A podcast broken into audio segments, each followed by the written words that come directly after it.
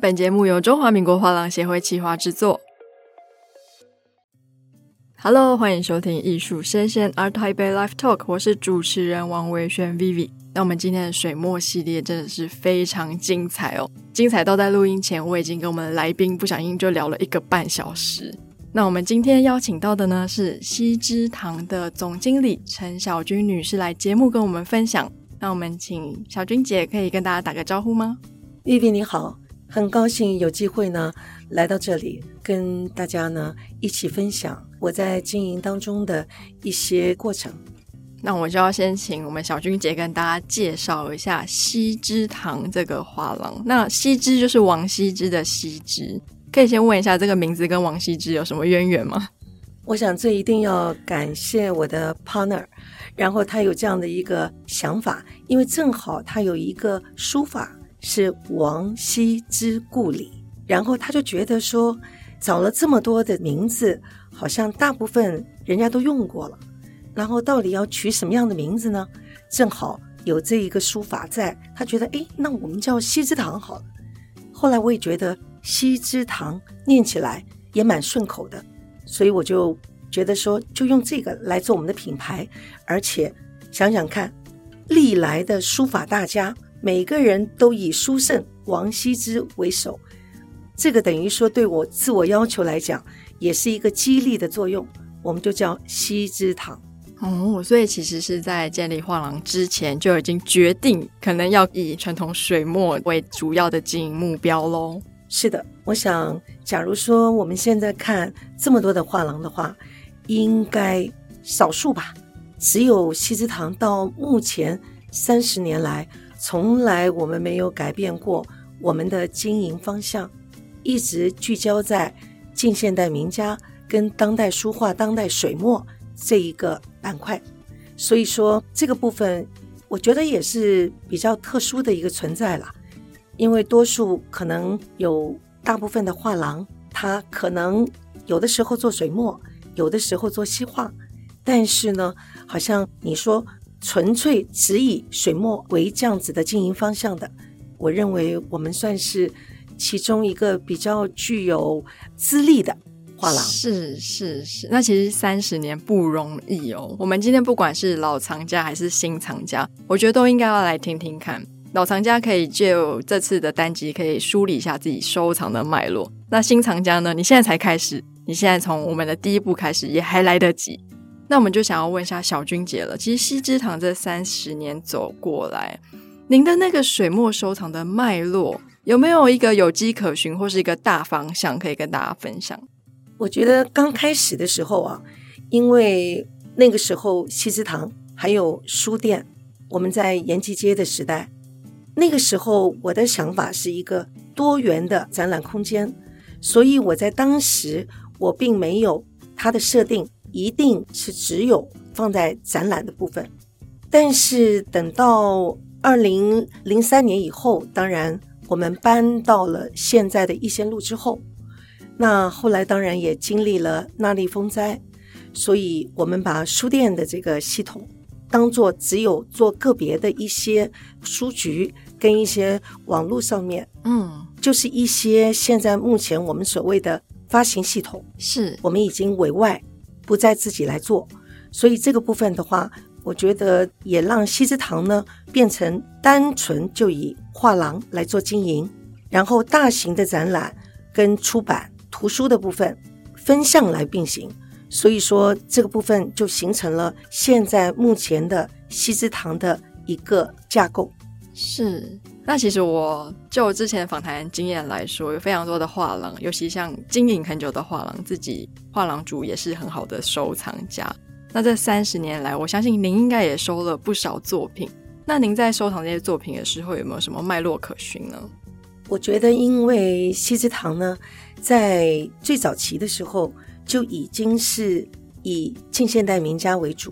哪怕是书法的话，也是现在我们常在拍卖场看到的。台静农或者于右任，好，这些名家，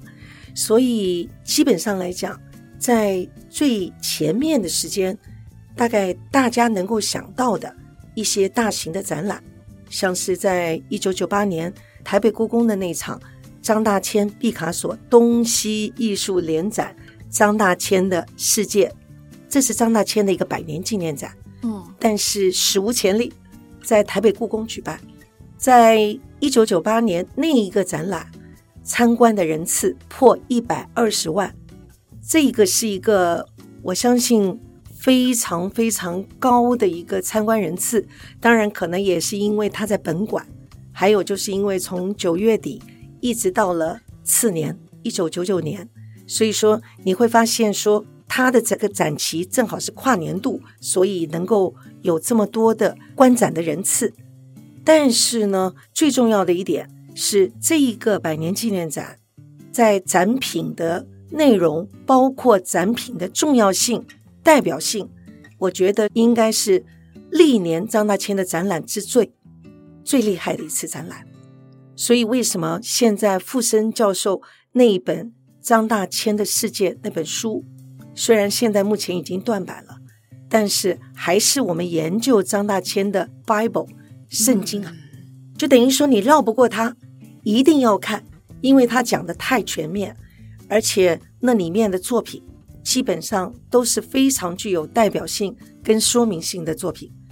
也因为那个展览，也让西之堂呢有非常大的转折。我也是因为那个展览之后呢。我才开始知道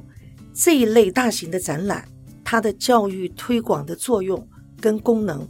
而且也让我呢对这种大型的展览，我个人的学习，跟我个人在这些方面，我能够接触到这些具有代表性的这个作品，在我自己的个人的学习的阶段，产生了一个非常非常大的作用，这个是没有办法有过的经历。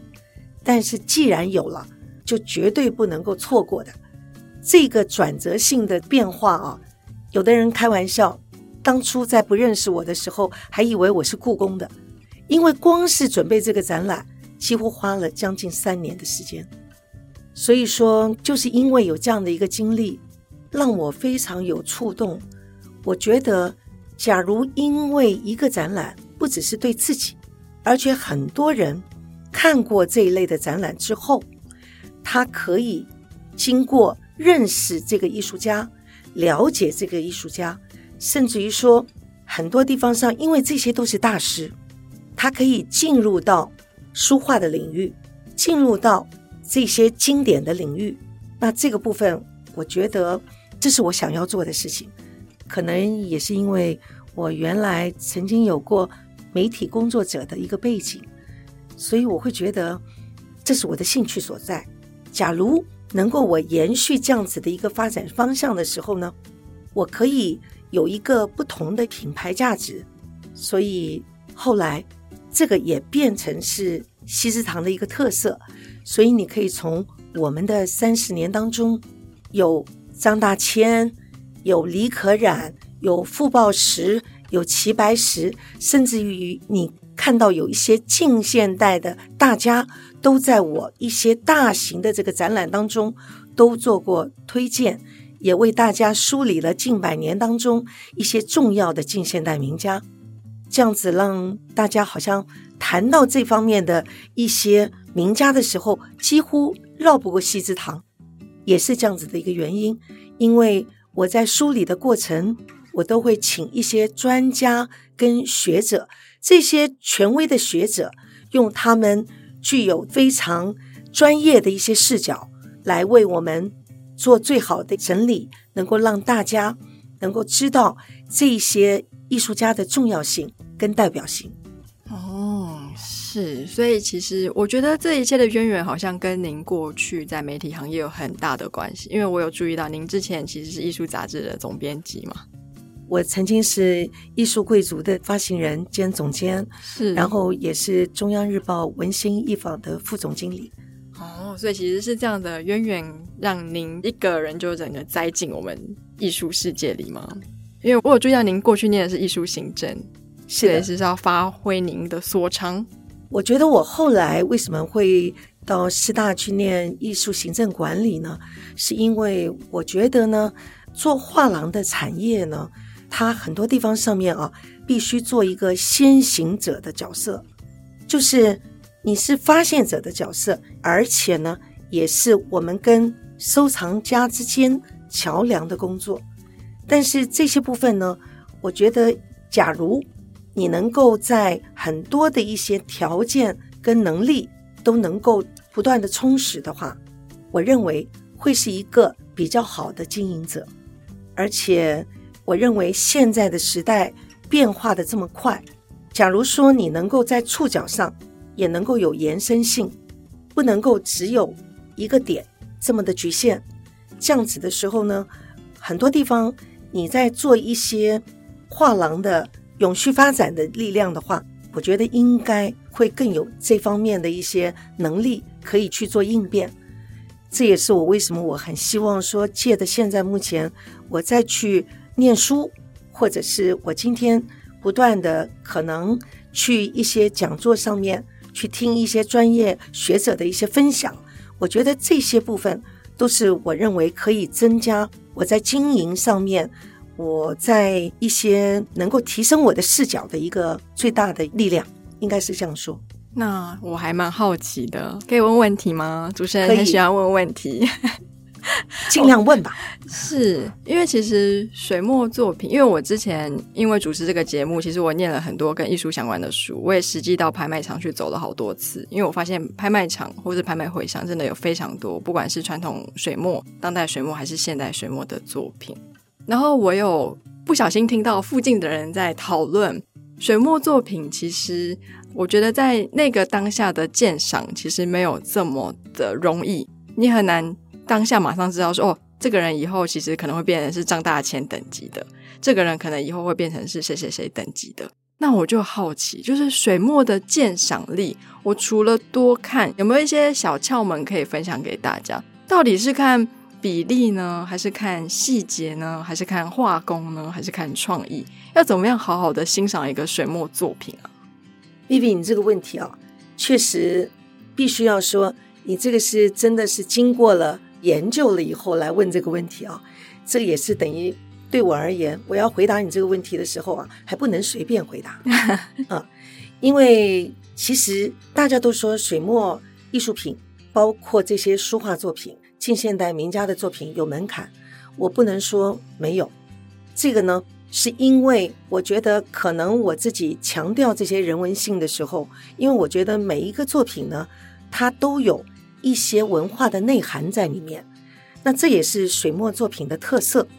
当然，我会很希望今天为什么我说我很希望借重做教育推广，能让大家对水墨作品更有一些亲近感，也是这样的一个原因。这也是我为什么努力去做一些大展，甚至于我在公司里面，在画廊里面做展览的时候呢。我也不断强调这个教育推广的功能，就是因为说我能够了解每个人他在阅读这件作品的时候，假如有一个导览的角色的时候呢，你会发现他比较容易进入。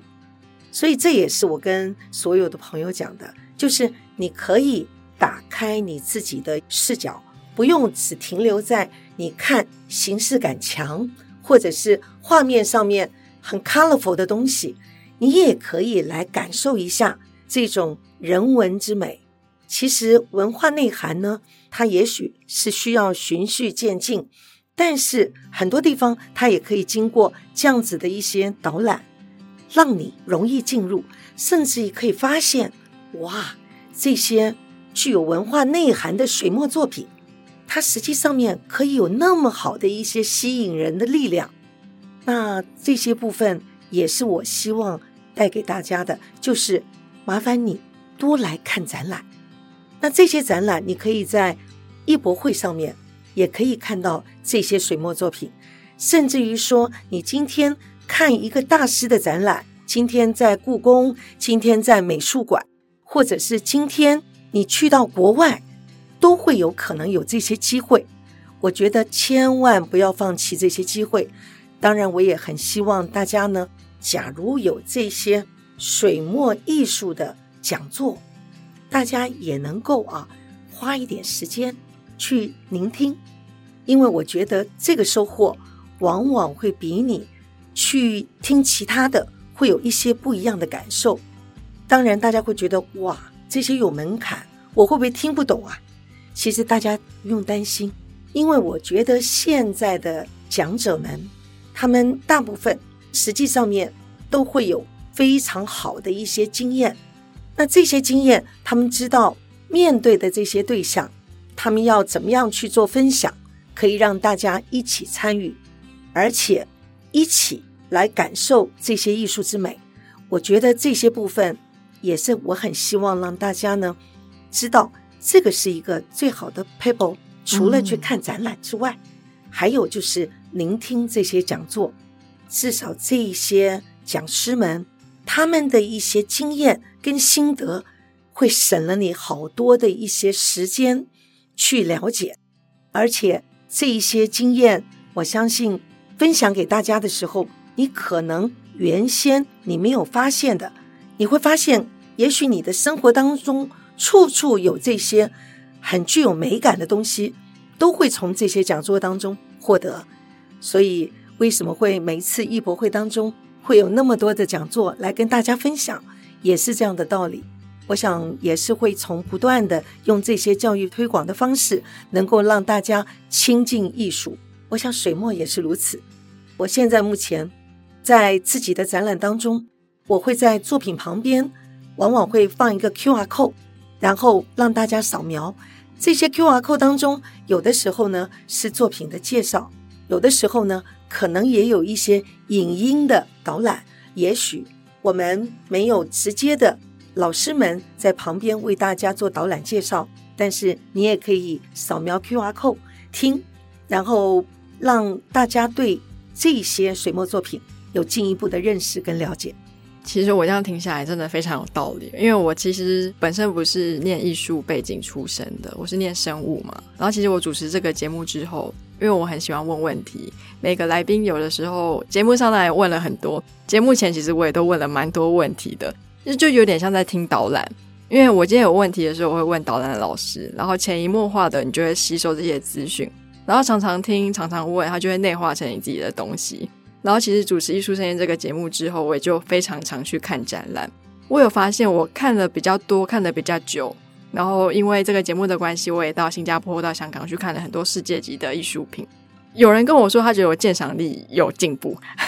所以我相信这其实是一种慢慢累积的过程。因为这个节目其实也快满一年了，所以大家要多一点耐心。如果你真的喜欢，静下心来。多去找一些，不管是讲座啊，或者是看展览，或是找一些课程资讯，都是非常有帮助的。那我们刚刚讲到的是鉴赏，我在拍卖会听到的第二个常被讨论的问题是鉴定的问题，因为像不管是笔墨，不管是书画，好像或多或少都会提到一些鉴定问题。那我相信这不会只发生在水墨，一性西画也是有，可是尤其是那种字画类。常常有人说：“哦，那个启功的字不对啊，那个谁谁的字不对。”那如果说我们一般民众开始对鉴定感到一些兴趣，或者是诶，我家里也有一个看起来好像是阿公留下来的字画，想要拿来鉴定，我自己想要先培养一些鉴定力的话，不知道我们小君姐那边能不能跟大家分享一下，有没有什么相关的故事，或者是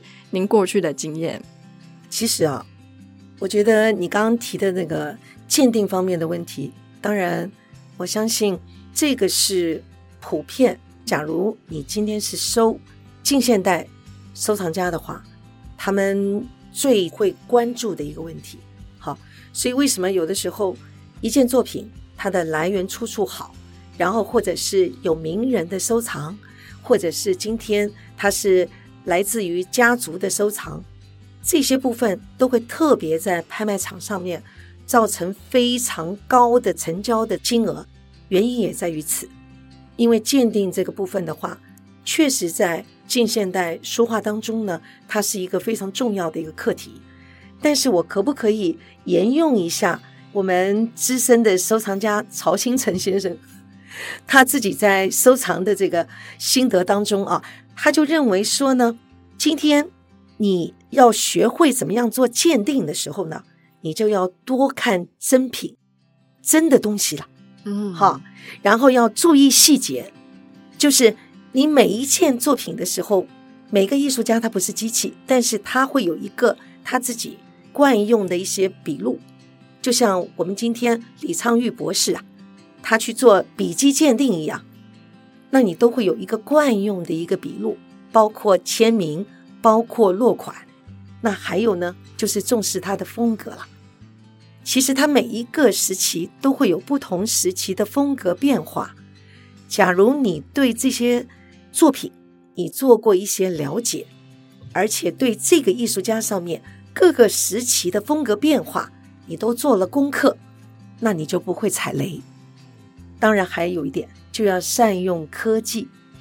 现在目前呢，作伪的技术非常之高了，嗯、高到什么样的程度呢？有的时候他用的呢是一些复制品再来加墨。那甚至于做到呢，因为这个部分真绝对是真的，因为它复制嘛。但是呢，它还加了一些所谓的加墨，就是加墨加彩，让这个东西呢，你感觉它不是就像一个复制品了。这个东西一定肯定是真机原作啊，结果就受骗上当了。嗯，像这种情况所在都有啊。是，其实也就是代表我们都变成说不断的。要去重视各个的细节，你才不会踩雷。嗯，那这种踩雷的这个情况呢，现在目前在近现代名家当中，有些人根本就直接作假了。嗯，顺着你习惯、你认识的笔录，甚至于造假的人，像是一个大工厂一样，有些人负责写字，有些人负责画画，就这样子来做。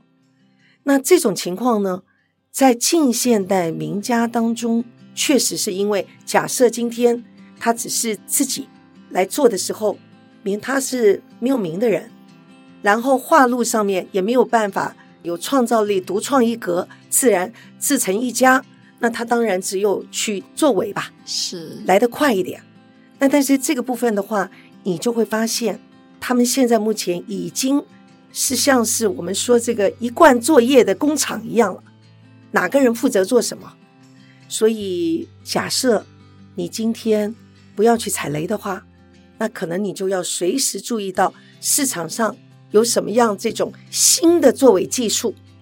然后你要知道怎么样避免现在目前作伪的这个作品，让你能够一下抓不出来它的漏洞。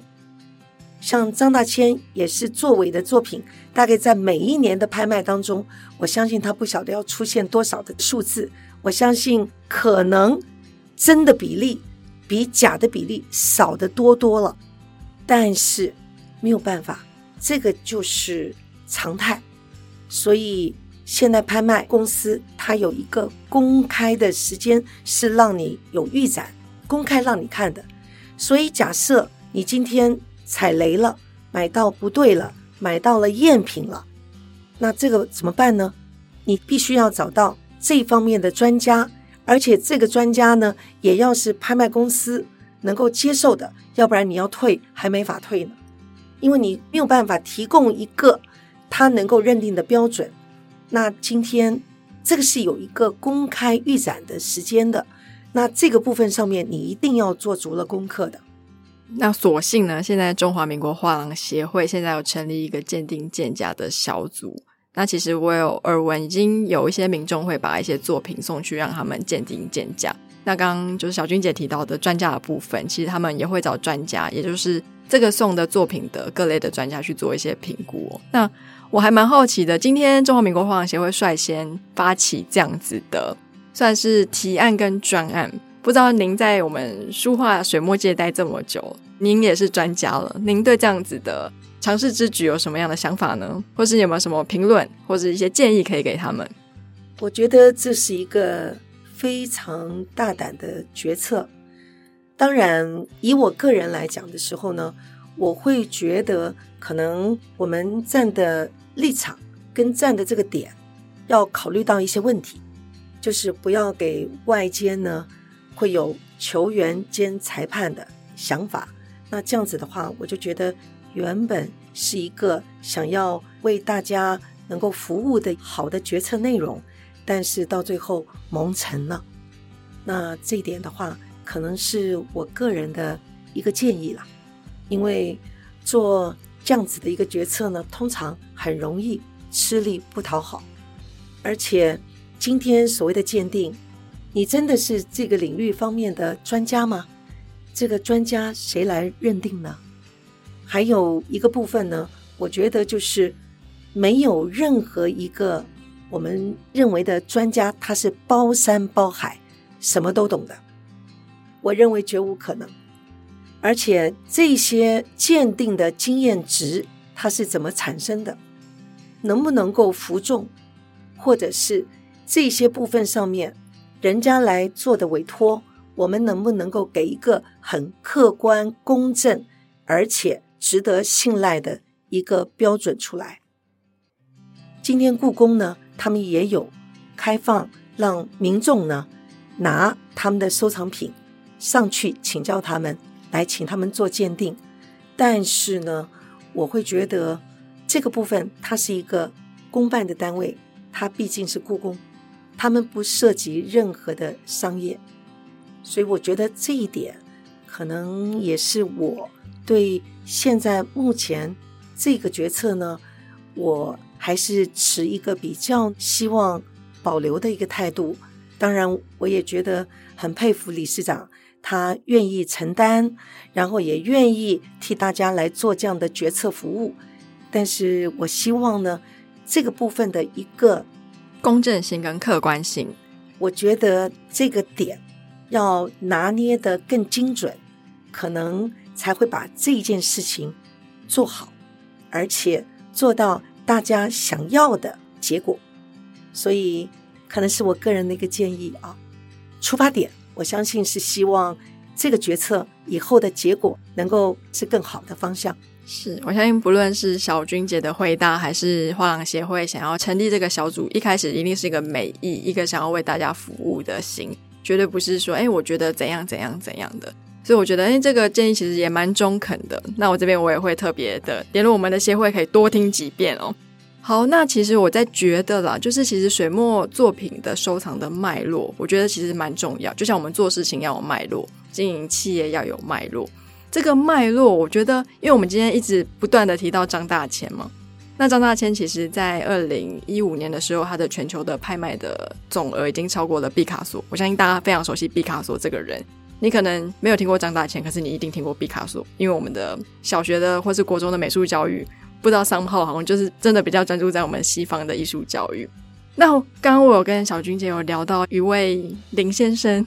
他就是非常专注在水墨作品的收藏。然后我刚刚听了小君姐对他收藏脉络的解释，我觉得非常有意思。我也希望各位听众们可以稍微听我们小君姐分享一下。我知道 Vivi 呢一定对这位林先生呢充满了好奇。所谓的好奇的原因呢，是因为。为什么他的收藏呢，能够在古画上已经被大家称为小故宫？然后张大千的这个收藏呢，还有其他的艺术家的作品都有非常可观的收藏。像原先我们故宫的院长秦孝仪先生，他也曾经是我们广达文教基金会的荣誉董事长。那基本上他就说过了。他认为林百里董事长呢是张大千的深厚知己，为什么呢？是因为他不但收得好，而且呢，他对张大千的了解跟研究，还有呢，他对张大千的保存，还有他的这个装裱各方面的部分啊，都能达到最好的收藏家的一个条件。当然，我觉得。百里董事长有一个名言啊，我觉得也可以提供给 Vivi 啊，因为他就说过，假如你不了解这个作品的话，就不叫真正的收藏了。所以你可以知道，他是真正下过功夫去做研究的，他很享受这个过程。林董事长呢，他能够花那么大的心血在张大千这样子的艺术家身上呢。我觉得是因为他真的是情有独钟，所以在他最早期就开始完全以张大千做他收藏的主力。也因为这样子的原因，你会发现哦，每一个收藏家在规划他的收藏的时候，经过他研究的时候，他也会在整个收藏的脉络跟规划形成一个他的系统。就是因为喜欢张大千，张大千是一个贯穿整个美术史的艺术家。你会发现，就是因为他在传统跟现代都那么全面。全方位的一个艺术家，他不管在花鸟、山水、人物，都这么的可观，所以你会觉得这样子的一个艺术家，不管在艺术表现上，还有他后期在海外的时候，他发展的泼墨跟泼彩，这么具有现代感的一种艺术表现，来成就他今天在艺术市场有这么高的拍卖成交价。而且他自己不断的刷新他自己的艺术成交价，这个几乎在我们的这些近现代名家当中，我觉得应该是绝无仅有的。所以你刚才特别提到了，他甚至于有几年是超越了西方大师的一个历史性的排名，甚至于跃居第一位。这个在 ArtPrice 上面都可以查得到。那这个部分你就会必须要说，像一个这样子的艺术家，可以做到极传统，又可以做到极现代，而且毫不违和，我相信也是绝无仅有，就是张大千了。